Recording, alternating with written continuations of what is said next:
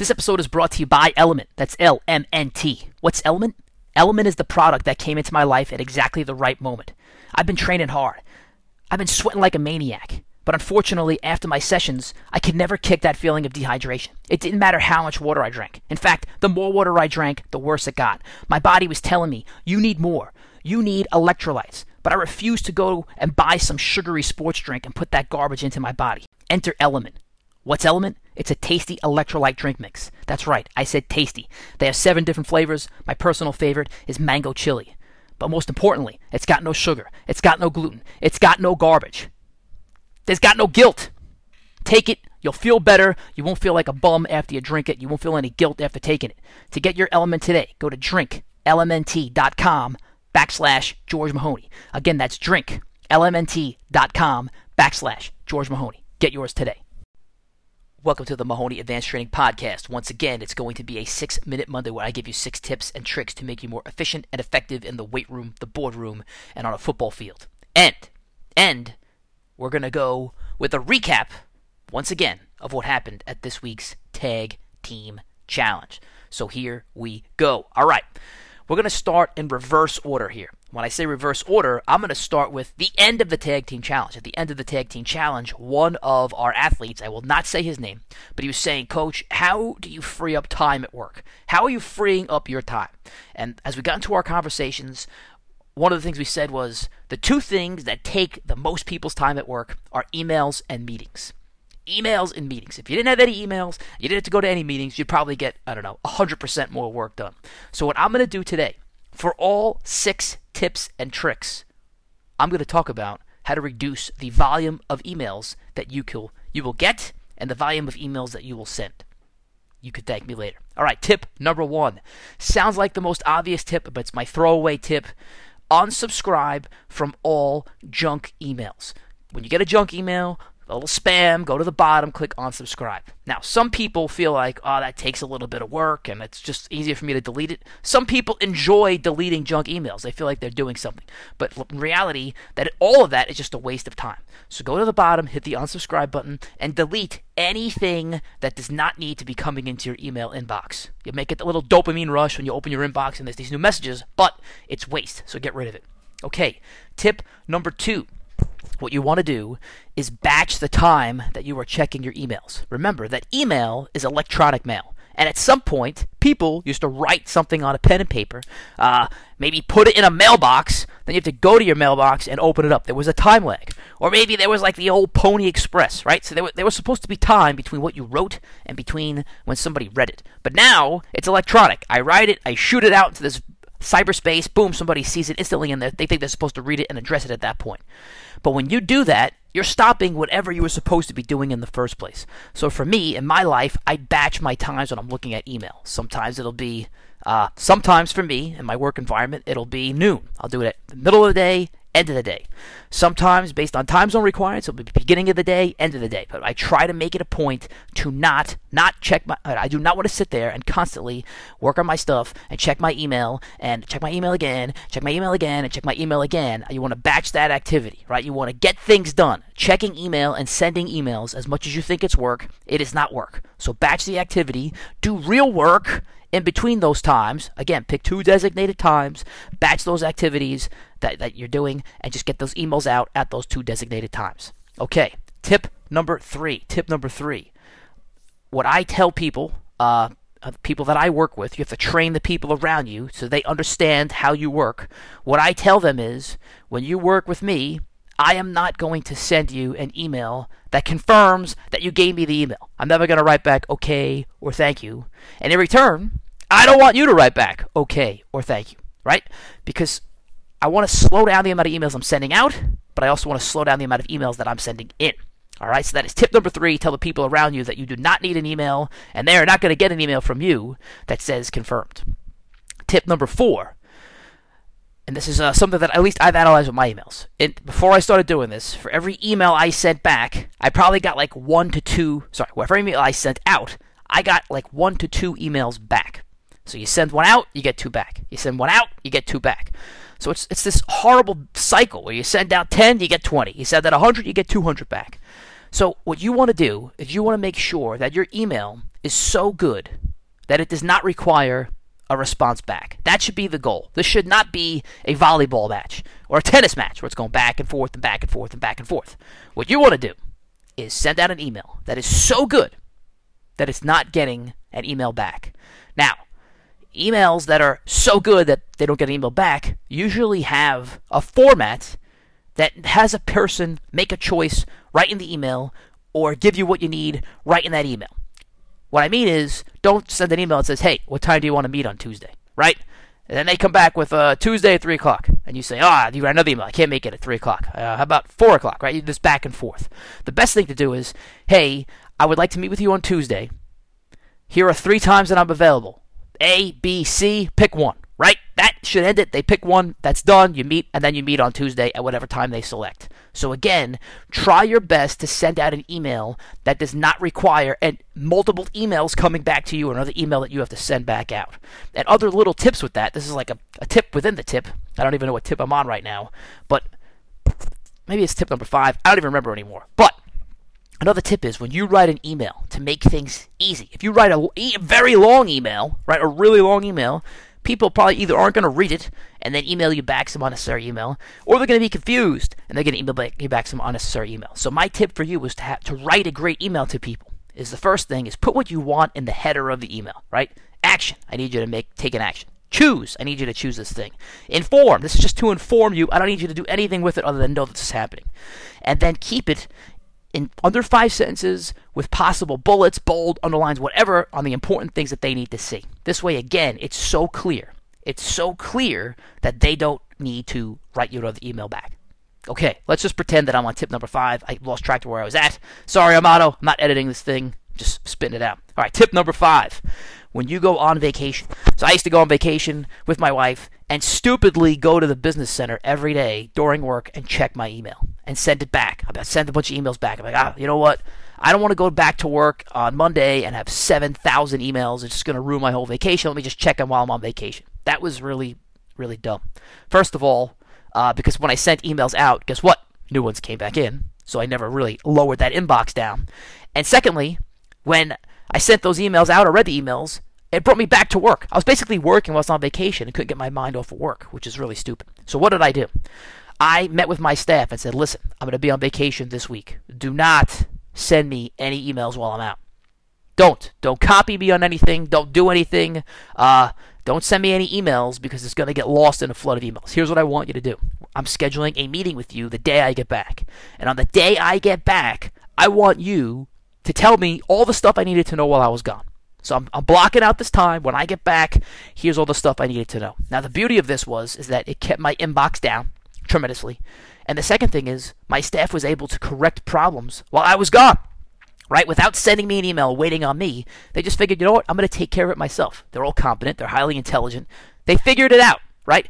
Or if they couldn't figure it out, I had to learn to put systems in place where they could figure it out, right? These are the, this is the way that I it helped me with this back and forth of emails where, oh my God, they have 700 things that happened while I was gone. What did I do? Well, now I need to put systems in place to make it easy for them to work or easier for them to work and make simple decisions while I'm out. Okay, uh, the last tip, the last tip is, I don't know if many people do this, but when you're working on something turn off the pop up button that tells you when a new email comes in. It's very distracting, right? Again, you have to remember that the premise of this is that email is not work. As much as you may think it's work, it's not work. Some people say, well, it's my work. No, it's not. It's not work, right? Your email is not work, it's waste. So if you're doing something and an email pops up, you get that dopamine rush. And when you get that dopamine rush, it's kind of hard to not check it. It's really hard to not check that email. So what I would say to you is shut that pop that notification off. I'm going to give you another tip. I don't even know where we're at right now. Another tip that I use is when you open up Outlook or whatever messaging system you use at work, don't have it pop up to your email.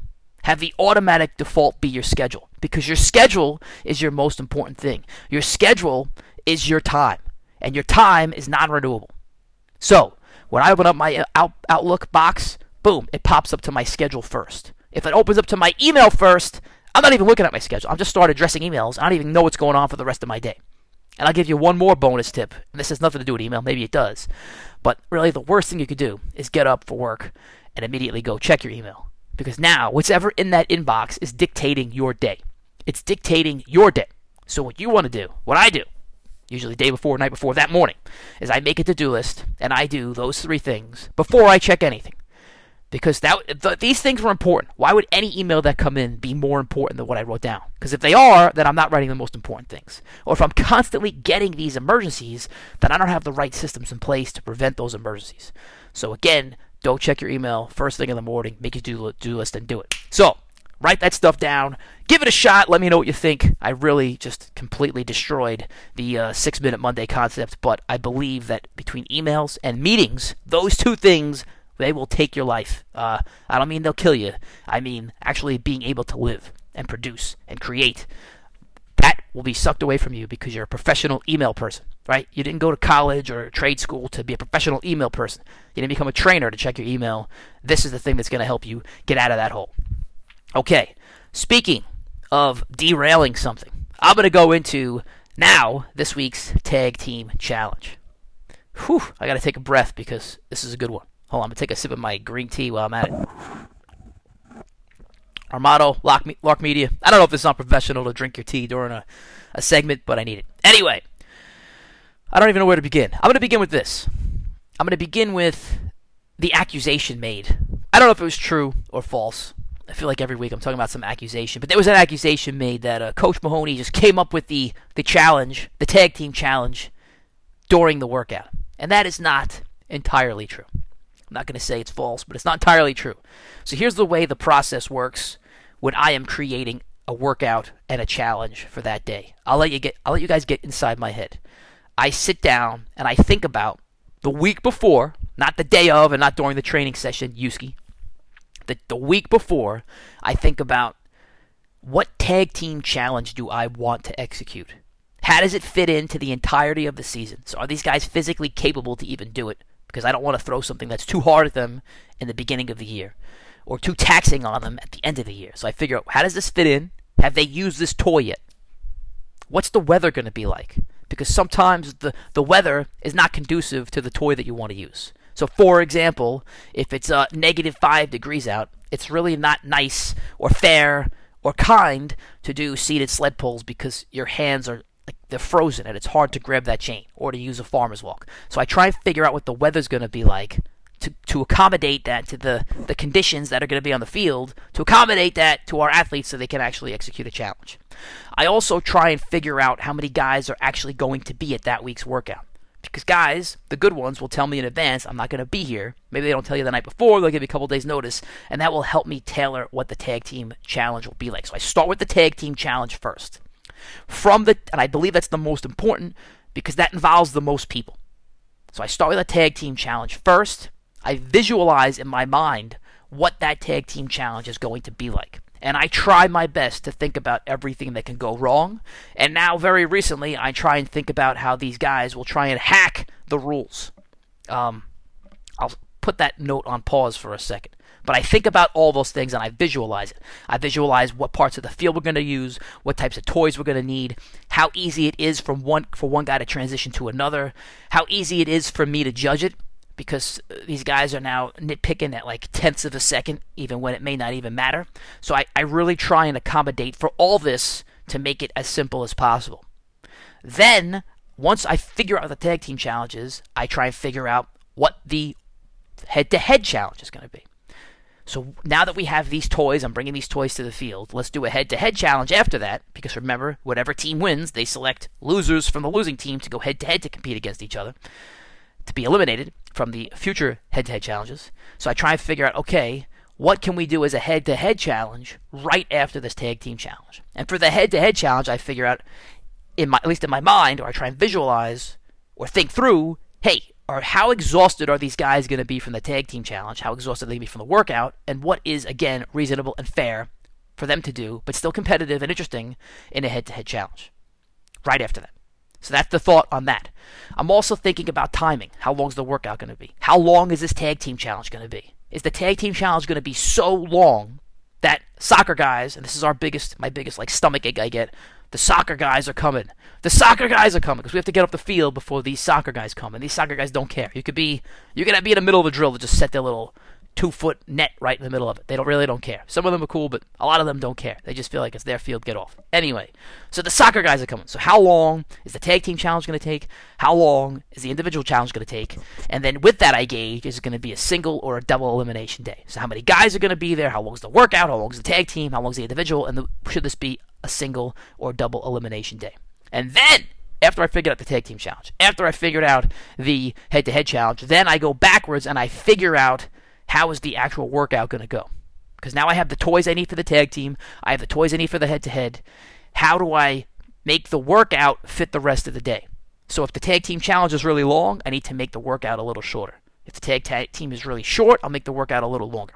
So that's how I think through all this stuff. I write it down on pen and paper. I go to sleep and then I'll modify it. So I don't do it the night before, I do it days before, and then I'll modify it. Now, before I said, when someone said, hey, you make it up during the workout, and I say that's not entirely true, I have to modify that when I see who actually shows up, right? So sometimes things change. 10 guys said they'll show up, 14 show up. 14 say they'll show up, 8 show up. So that changes the dynamics of the challenge, and I have to make adjustments on the fly. But, as I've said before, and I'll say again, planning is useless, the act of planning is priceless. So because I did all that pre-planning, it's a lot easier for me on the fly to make adjustments. Now, getting to this week's tag team challenge, there was a lot of variables. Some some I kind of expected, some I did not expect. So something I did not expect is that both of the buckets that I had broke. So I have two buckets well, the, go to Home Depot, go to Lowe's. It's a five gallon bucket. It's a bucket that I've been using since I was, I don't know, 10. I've been working on my dad's heating and air conditioning truck since I was 10. When I worked on his heating and air conditioning truck, you had this bucket. It's a five gallon bucket. You would slip over a tool case over the top of that bucket, put all your tools in it, you'd carry it into each job. Now, I know Baraji said at his uh, his big job, they have bigger jobs. They probably have much bigger scale jobs that they don't use buckets because they don't got like guys to sit on them, and that is the truth. My dad also, you're never allowed to sit on that bucket. But in my world, I was working by a furnace or a water heater, so I we carry the bucket in. My dad would always say, "Bring the bucket." Every job, bring the bucket. Every single job, we brought that bucket in, and that bucket was absolutely heavier than the stuff that I carried this week in that bucket. In fact, one bucket we didn't carry anything in, and it broke. What my point is, is that I used to have those buckets with my dad for the entirety of his career as a heating and air mechanic, from the age of 10 to the age of 37. That's 27 years I worked with him. We weren't changing out buckets. Handles didn't break, they didn't crack. I used buckets because of my blue collar background in training. Just the same type of thing. I'm going to carry weights in them. I'm going to carry chains in them. We're going to sit on a bucket. Uh, we're not going to sit on a seat. We're going to sit on a bucket as we pull that sled. And so last year, we had a handle break on a Home Depot bucket. I'm like, this is garbage. I buy another one. The handle breaks. So I'm like, I'm going to home. I'm going to Lowe's. Forget Home Depot. I'm going to Lowe's. I go to Lowe's and a, bucket cracks. I buy a new one. It cracks. So this week I got a relatively new Home Depot bucket and a brand spanking new Lowe's bucket, and both of them during training break. One of them broke from someone just sitting on it. The Lowe's the Lowe's bucket cracked down the middle from people sitting on it and the Home Depot bucket, once again, the handle fell out. So, this happens, and the challenge this week, the tag team challenge, in my mind, when I visualized it, I was thinking, how do I make this chaotic, but yet fair and easy to judge? And the challenge involved sitting on a bucket, holding a chain, and pulling the sled into yourself. Now, why was it chaotic? Because the, the name of this game was Tap Out. It was tap out. It means I'm going to have a 20 yard chain in front of me. I have a sled with 210 pounds at the other end of that chain. And I'm going to pull that thing to me as far as I possibly can until I want to tap out. And when I tap out, my next teammate's going to come. They're going to sit down on that, that bucket and they're going to pull that chain. And when the sled gets all the way to my feet, whoever it is, that could be the same person or the next person, they're going to pick up that chain, they're going to pick up that bucket, they're going to run as far as they can without snapping the chain in half, sit down on the bucket, and repeat the process again. Now, the, we're going to do this for a total of 200 yards. We're going to go one length of a football field, turn that sucker around, and go back. This is how I visualized it. And we did this last year, but the difference last year was while one person was going, the other people on their team could touch the chain and touch the bucket. And they could set it up. So as I finish, I'm out. The other people can reset the chain in the bucket, and boom, they can go. And the next, and anybody can sit down next and do it. It's like, kind of like NASCAR. There's a driver. That driver's driving the car. They pull up to a pit stop. Everybody else changes the tires, and then the driver just goes. Well, in this situation, last year, this is last year's situation. You're the driver. You're sitting down. You're driving the car. You're pulling the sled. You're pulling the sled. You stand up. Your pit crew can take the chain, take the bucket, reset it for you, and boom, you're gone. But what I wanted to do this year, because it just annoys me, when we set up our toys, and it shouldn't annoy me, but these because these guys are just the best of the best. We, I am blessed to train with just awesome human beings that make me better every time I see them. But the one thing that people will never, ever, ever do is take. So if we're doing a sled workout, they will not take the chains out of the bucket ever. I don't know why. No one he takes them out. No one pretends to put them on a sled. They just won't do it. And it used to be prior to this year that when we did our chain work with the sled, chain workouts with the sled, no one would even like do it nicely. Like they would like they would just not set it up for the next guy. They would just be a bad guy and just leave it for somebody else to deal with. So in my own way, because they never do that, I wanted to force them to have to on their own for each guy that went. If you're going to reset that bucket and that chain, you're going to do it by yourself again, we it's a 20 yard it's a 20 yard chain. We're going 100 yards down the field. That means five separate times on average, depending how far they pull it in. You're going to have to reset it one way and then five separate times reset it another way. Because remember, you're pulling the sled into yourself. It's attached to a chain. You're sitting on the bucket. At the end of it, there's going to be a sled in between your legs, a pile of chain between your feet, and you're going to be sitting on a bucket. So, this was how I envisioned it. What I did not envision was both my buckets breaking adding chaos. With that, I did not envision, and it was a clever move by uh, thinking, and, and Carroll and Cort- Cortese, just thinking, hey, this is a great idea. We're going to have one guy from our team not do the chain pull at all. He's just going to, when somebody taps out, he's going to run in, he's going to grab the bucket and the chain, he's going to reset it 20 yards away, and then tap himself out and let somebody else go kind of like he's a pit crew. But I didn't want that to happen. It kind of defeated the entire purpose of what we said. So they threw that at me right before we were about to start. And I said, you know what? There's a stipulation to this. The person who goes has to get to at least the first clamp in the chain segment. So I have three segments of chains. And the first one, like there's three sets of chains, those three lengths of chains add up to 20 yards. One of those, the first chain that you're pulling on, has a clamp on it. I believe it's called a carabiner has a clamp on it. You have to at least get to that one. Otherwise, it's just stupid. Like it kind of defeats the whole purpose of what I was trying to do to add chaos to the situation. In my mind, guys were going to give it everything they got and tap out when they couldn't go anymore, not try and beat the system. So clever move by them. I appreciate it. These guys are growing, they're thinking, but I needed I should have thought about that before we got there. So that was my problem number 1 or number 2 because the buckets broke. Problem number 3 is that during the event, one of my clamps broke. One of the clamps, there was a clamp on the end of the last chain that attached to the sled, that broke.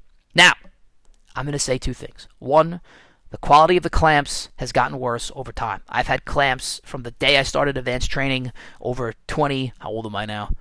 Almost 45. 24 years ago, I those I've had clamps for 24 years that have never had an issue, and then again I get a new one. So I, have had some clamps that broke, maybe every 10 years or so, but I got a new one, and guess what? That one broke. So that's thing number one. But thing number two is that clamp, I'm pretty sure it broke because guys were nothing short of chaotic in the way they were doing the drill. So this is some tips and tricks to this drill, and then we'll get into what actually happened. So what I've noticed, what I've what I think on a tag team sled pull, the smartest thing that you can do is not there's a couple things. One of them is when you are doing the seated sled pull, it is really dumb for you to pull the sled all the way in to like your heels and have the sled sit on top of the chain that you just pulled. Because now, for the next guy to set up that sled, and again, I'll remind you, there's a sled, it's 20 yards away from you, there's a 20 foot length 20 yard length of rope in front of chain in front of you, you pull the chain towards you. As you're pulling it towards you, it's going to fall between your legs. The stupidest thing you could do is because somebody else has to reset it after you and do this do the same exact thing is take the sled and pull it so far in that it goes on top of the chains underneath your feet because now they're there. And now you got to take the chain out from underneath the sled. It's the whole exercise in and of itself. Then you have to move that chain 20 yards away with the bucket. So what happened was, is guys, they kind of did that, which is dumb. And then the second thing was that guys were sprinting with the chain like it was 3,000 feet long. Almost seeing guys' arms almost getting ripped off. Like they're running with the chain in their hand, not realizing that it's 20 yards and getting flung back. And I think they pulled it so many times with that in that sprint that it actually hurt the integrity of that probably pathetically made uh, clamp that I had. So that broke. And I remember specifically when it broke. It broke at, at, at, a crazy time where they, the guys yanked it. They were trying to yank that chain, yank that chain, yank that chain. It was on a turn. It was the first turn of the first 100 yard length of, of Carroll's team that went. He spun it around and he tried to run with the chain and he ran so hard the clamp just fell off and boom. Here we go. And now we're only one third of the entire competition in because the other team didn't even go yet. We only did 100 yard length. We were going to do four 100 yard lengths, and now this thing's broken. So all of these things added to the chaos that is. So let's get into this. So I'm going to just repeat the rules again, and I'll talk about what the, the challenge actually was, so we can get into what actually happened. So the rules were: we want to take that sled, and we want to do a seated sled pull with it. One length of the field there, one length of the field back, and the rule is is that you go as much as you can go, and when you're done, you tap out and another guy goes. The other guy who goes, he's the only person allowed to touch that bucket and that chain. That's it. No one can set it up for him. Nobody can break it down for him. That's it. He's got to go. We said if you did go, you got to go at least one length of the chain so that you you, you kind of compete a little bit. But we said you don't have to have everybody go. You don't have to. If you if some guy is pathetic at chain pulls, then don't even have him go. Right? And all of our guys are pretty good, so they're all able to do this. But if you don't want a guy to go, have him not go. Also, thinking in mind that if you lose, this fresh guy from your team who didn't go is now possibly able to go against you. Yeah, you, because you lost, you might get thrown into the gauntlet, and now you might have to go against this completely fresh guy. Also, by the way, there's 210 pounds on this thing. Those are the only rules that I made. Relatively simple, but it was confusing, right? It was a cold day, long workout. I don't know. It, so we go right out of the gate and guys are the very first guy, Carpentieri, he takes the chain as I think Carroll started off, whoever was started off, he takes the chain and the bucket and automatically gets a penalty. Right? Now, this is the way things work to get in, again inside the head of Coach Mahoney. So so you you guys know. For people out there, the way things work is when we do these tag team challenges, one team goes and gives it everything they got, and the other team sits there and looks for them to cheat and then we'll call out every single time that they should get a penalty. My job, this is the way I think it is, is my job is to call the penalties that matter, right? The penalties that matter. And in most instances, I give each team one one freebie. If they both get one freebie, I just let it go. If one team gets a freebie and the other team doesn't get a freebie, I, I will tack it on. But in my mind, everybody gets like a kind of like a warning shot, unless it's egregious like Carpentieri's and I'm going to count the things that actually matter. So why am I saying this? So the, uh, I'll get I'm going to get back to why I'm saying this in a second because it's important. So Carpentieri goes, we throw a 2 second penalty on him. All right, boom, he gets a penalty. Then Cortese does the same thing later on, we throw another 2 second penalty on him. So that's a 4 second penalty on this group. They get a 4 second penalty. Um they end up one more thing. Carroll's the guy who gets this thing down to the to the 100 yard mark and he's got to turn it around. But before he turns it around, he does a very smart thing. So when you get to the 100 yard mark, you got to turn the sled around. And and what you really don't want to do is finish exactly at the 100 yard mark because now you're going to finish with the sled sitting on top of the chains. It's going to be very hard to turn around. So Carroll very wisely, this is really smart of Carroll. He goes about 5 yards behind the end line and pulls the sled in. Brilliant move. But also, and this is why I love this stuff, and hopefully I've been accused of liking chaos, but I do. Because I like to see how people react under pressure. And when your mind is in the threat brain instead of a safe brain, you can't think clearly. You don't make good decisions.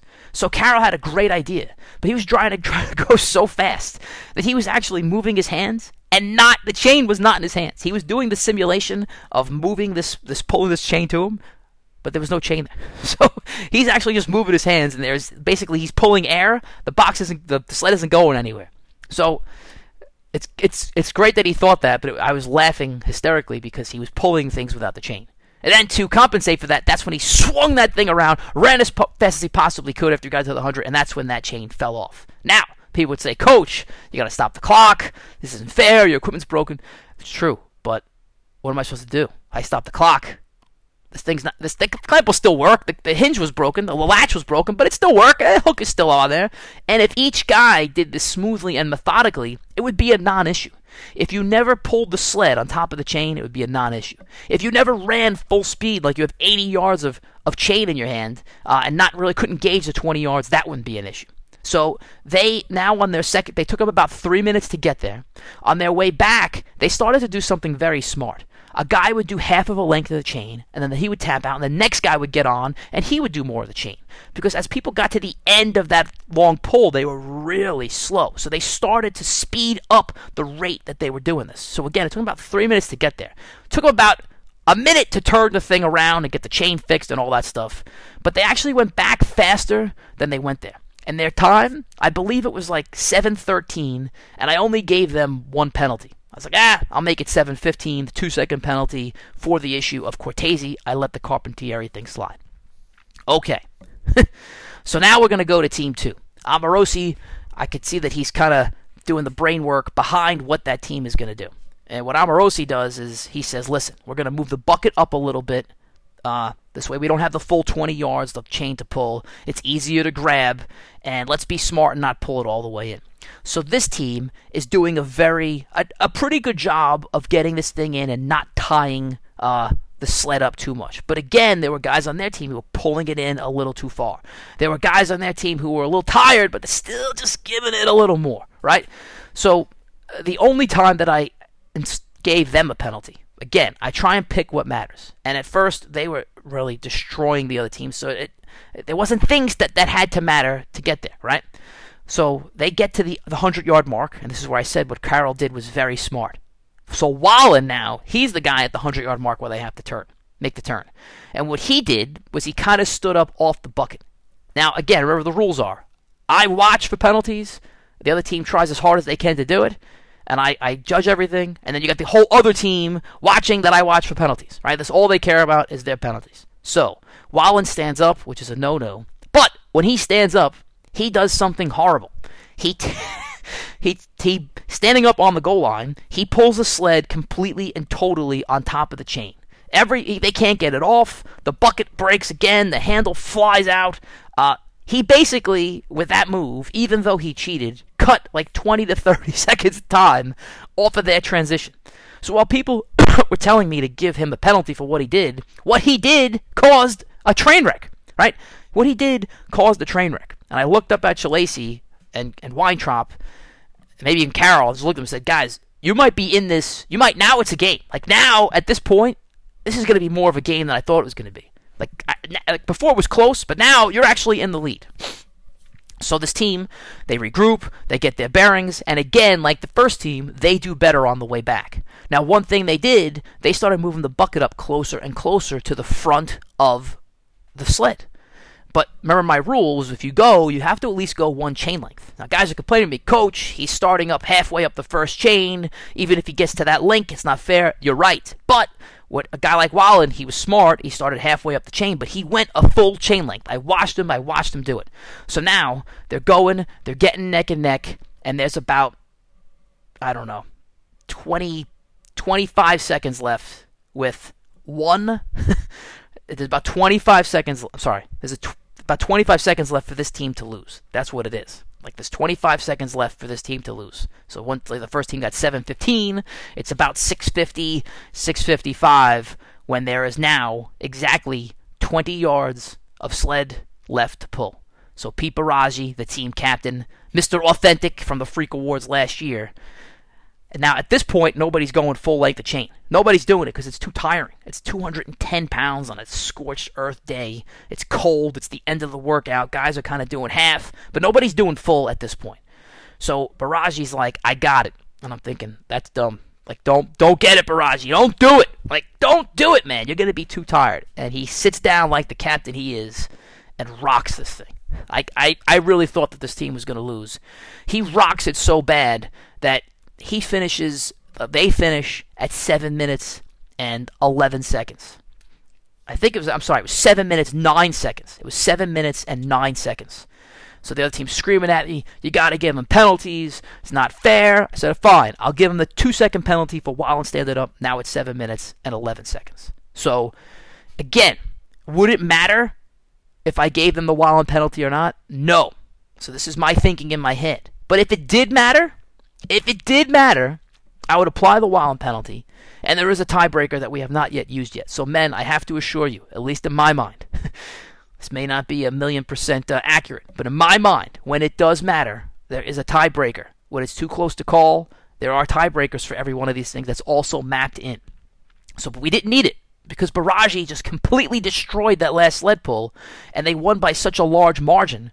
It didn't matter if Wallen stood up or not, but I still applied the penalty, and they still won by four seconds. So now this team wins. Baraji's team wins. Bear Island wins again, and now they have to pick who they want to go head to head in the individual challenge. Remember, each person from Bear Island now they get three points. Uh, now Joe Derradine is sitting on top right now. He's four and zero oh record, twelve points. He's the, the leader of all points. Uh, remember that not everybody makes the playoffs, so this is big, right? Not everybody's making the playoffs, and if you if you lose, you go head to head with one of your teammates, and if you lose twice in these head to heads, you are eliminated and can no longer compete head to head ever again. So right now, the only guy eliminated is Carroll, so they can't pick Carroll. So now they have to think about who are we going to pick? Are we going to pick Cortese, who is unbelievable at some things, but not so unbelievable at the sled pull?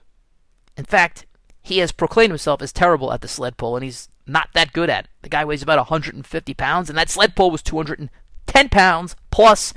Oh, I didn't even mention what the head-to-head challenge was. Let me get to that. The head-to-head challenge, we simplified it because guys were actually shot. I didn't think they'd be shot, but they were shot from the challenge. Guys were laying down, they were shot. So I said, okay. And by the way, the soccer guys, they weren't coming. They were here. They already had their net set up. So, okay, we're going to do a single elimination challenge. We're going to keep it simple. You're going to sit on the bucket. you're going to have that sled 20 yards away from you, and you're going to do one one cycle. So you're going to sit and you're going to do a sled pull. How do I make it fair? I make the length that this thing has to come into you.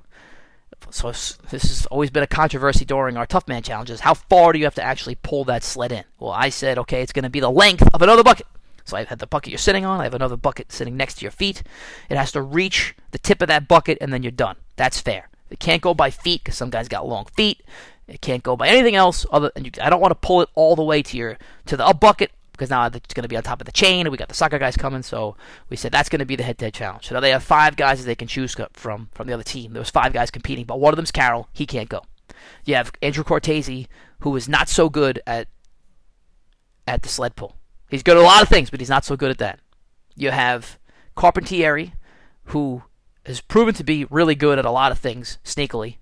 Uh, quick side note: the guy shows up to running with me Friday morning after playing basketball till midnight. So it's 5:30, 5:45, and then he hits 19.1 miles an hour on a 10-yard fly. 19.1 after five hours of sleep, beating my time from the week before. So now I need to pick things up. Thank you, Fred. Thank you, Fred. I was sitting high on my 18.9, but you got 19.1. Anyway, so you got him, but he's got the money in the bank belt. And then you got Shalacy, who's really good at everything. And then you got Weintraub, who's really good at everything and really, really good at the seated sled pull. In fact, last year for PowerPoints, he had the highest ranking of the seated sled pull. He was the best guy. He doesn't do it in any format that anybody else does, but he's just got must be some insane upper back. I don't know what it is. He just launches that thing across the field. So they pick wisely, they pick Shalacy and Weintraub because those two guys are dudes. Last year they made it to the final four. Like these are guys you want to compete early. Have one guy knock out the other guy, right? Whoever loses, great for the other team because now that guy is going to lose points. Maybe they don't make it into the playoffs. I don't know. But the guy that wins, he keeps going on. Anyway, they we say they get to choose who goes first. They choose Shalacy to go first. This is a great idea right? It's a great idea. High risk move, picking Carpentieri. You never know what he's going to come up with. Do he, he's got the money in the bank. Cortese, let him live to fight another day because this isn't his thing, and let these two guys who are both good at this thing go against each other. So Shalacy goes first, and he does a really, really good job. I'd say I would compare it to as good of a job as Baraji did to close things out. And he gets it like to the almost to the tip of the bucket, and then falls off of his bucket. And now the sled is not touching the tip of the bucket. So I didn't stop the watch. I'm like, gotta get, gotta pull it, gotta pull it. So he has to get him back, up stuff on the bucket, and give it one more yank. So this is just another example of guys making things close and then being mad at me that I don't have some sort of laser out there to say if it was within the uh, the millimeter of clearing the other bucket that I had or not. So he pulled it in great, and he got 24 seconds when he did that. But by the time he got back on the bucket and pulled it in, it was like 26, 26.8 seconds. He's like, "Come on, coach, it was there." I'm like, "It was not there." But for all you people out there, don't make it so close. Don't make it so close that now you have to rely on uh, the the efforts that we, or, or the tools that we have, which is my eyeball in a bucket, to make that split second decision. Get it in. All right. So then Weintraub goes, and my God, is he a is he a master? He gets it done in 20.8 seconds. So again, people, it didn't matter, right? It didn't matter if it was that millimeter or not, at least in my judgment. But if it did, guess what? I would make them go again, right? So there's no perfect system. It's just trying to be fair but Weintraub, he completely and totally killed it. I mean, I, I he's amazing at the way he does this seated sled pull. Again, he's also amazing because he doesn't do it the way that the best guys do it. So, you know, Pete Amorosi, Sarno, these guys have figured out a way where they're really hunched over and they're pulling that chain in really fast and hand over hand, hand over hand. Weintraub is not doing that. Uh, even that's how Baraji did it when he killed it on the last leg. That's how Shalacy did it. They these guys all have this technique that they use, but Weintraub doesn't do that. That's why it makes it so incredible. And there's a lot of guys that are really good at this. It just he seems to be, based on his powerpoints and what he just did, the best of the best. So now, once again, Weintraub has knocked out another one of his team members. Well, Shalacy only has one loss. He has another loss, but it's like they're, this other team, maybe they're using Weintraub to be the enforcer to just pick apart this other team one by one. So, that's it for this week's tag team challenge. Uh, I'm gonna wrap this up by saying, just if you if you know somebody, if you know somebody who needs help with their emails, or maybe they're emailing you too much, send them this podcast. They can cut off the last part about the tag team tough man challenge. Who cares? But send them the part about emails because I think this world is a better place with a lot less emails. The second thing I'll say, if you can, please support our, our sponsors that are helping me put this show out, uh, helping me run advanced training. I am going to put the links in the notes. You can click on the link, links. You could just buy directly from them. All right, everybody. Thank you so much. Enjoy the rest of your week. Bye. This episode is brought to you by ProPulse Speed Trainers, created by the mad scientist himself, David Weck. Now, in my 20 plus years of evaluating athletes, there was always one thing, one thing that I could look at and tell you if this athlete was going to be sick or if they were going to be an R coordinated mess. And I could tell you that in about five seconds. And what was it? It was the way their upper bodies moved in sync with their lower bodies. If they were in complete and total sync, I knew the athlete was going to be sick. You've always heard, look at this guy's arm angles, look at the way the violent arm action, the way this guy runs. Well, those were always the best athletes. Now, what David Weck did is he created these little miniature weights that are about 12 ounces each that you can hold in your hand, and inside of those weights, he has these little beads. And when you run, and when you move, when you're pumping those arms, when those weights are pumping those arms, you can actually hear with those beads if you are on the right rhythm. It's actually sending a signal to your brain to say, yep, I am in pace, I am in rhythm, and it will instantly get your upper body and lower body in sync. If you want to become like Michael Jordan, Randy Moss, LeBron James, Derek Jeter, watch these guys run, watch their sick arm angles. Get yours today. Go to shop.weckmethod.com. That's shop W E C K, that's weckmethod.com. Put in the code WMA270. Again, that's WMA270. It will get you 10% off of any item that you buy. Go and get yours today.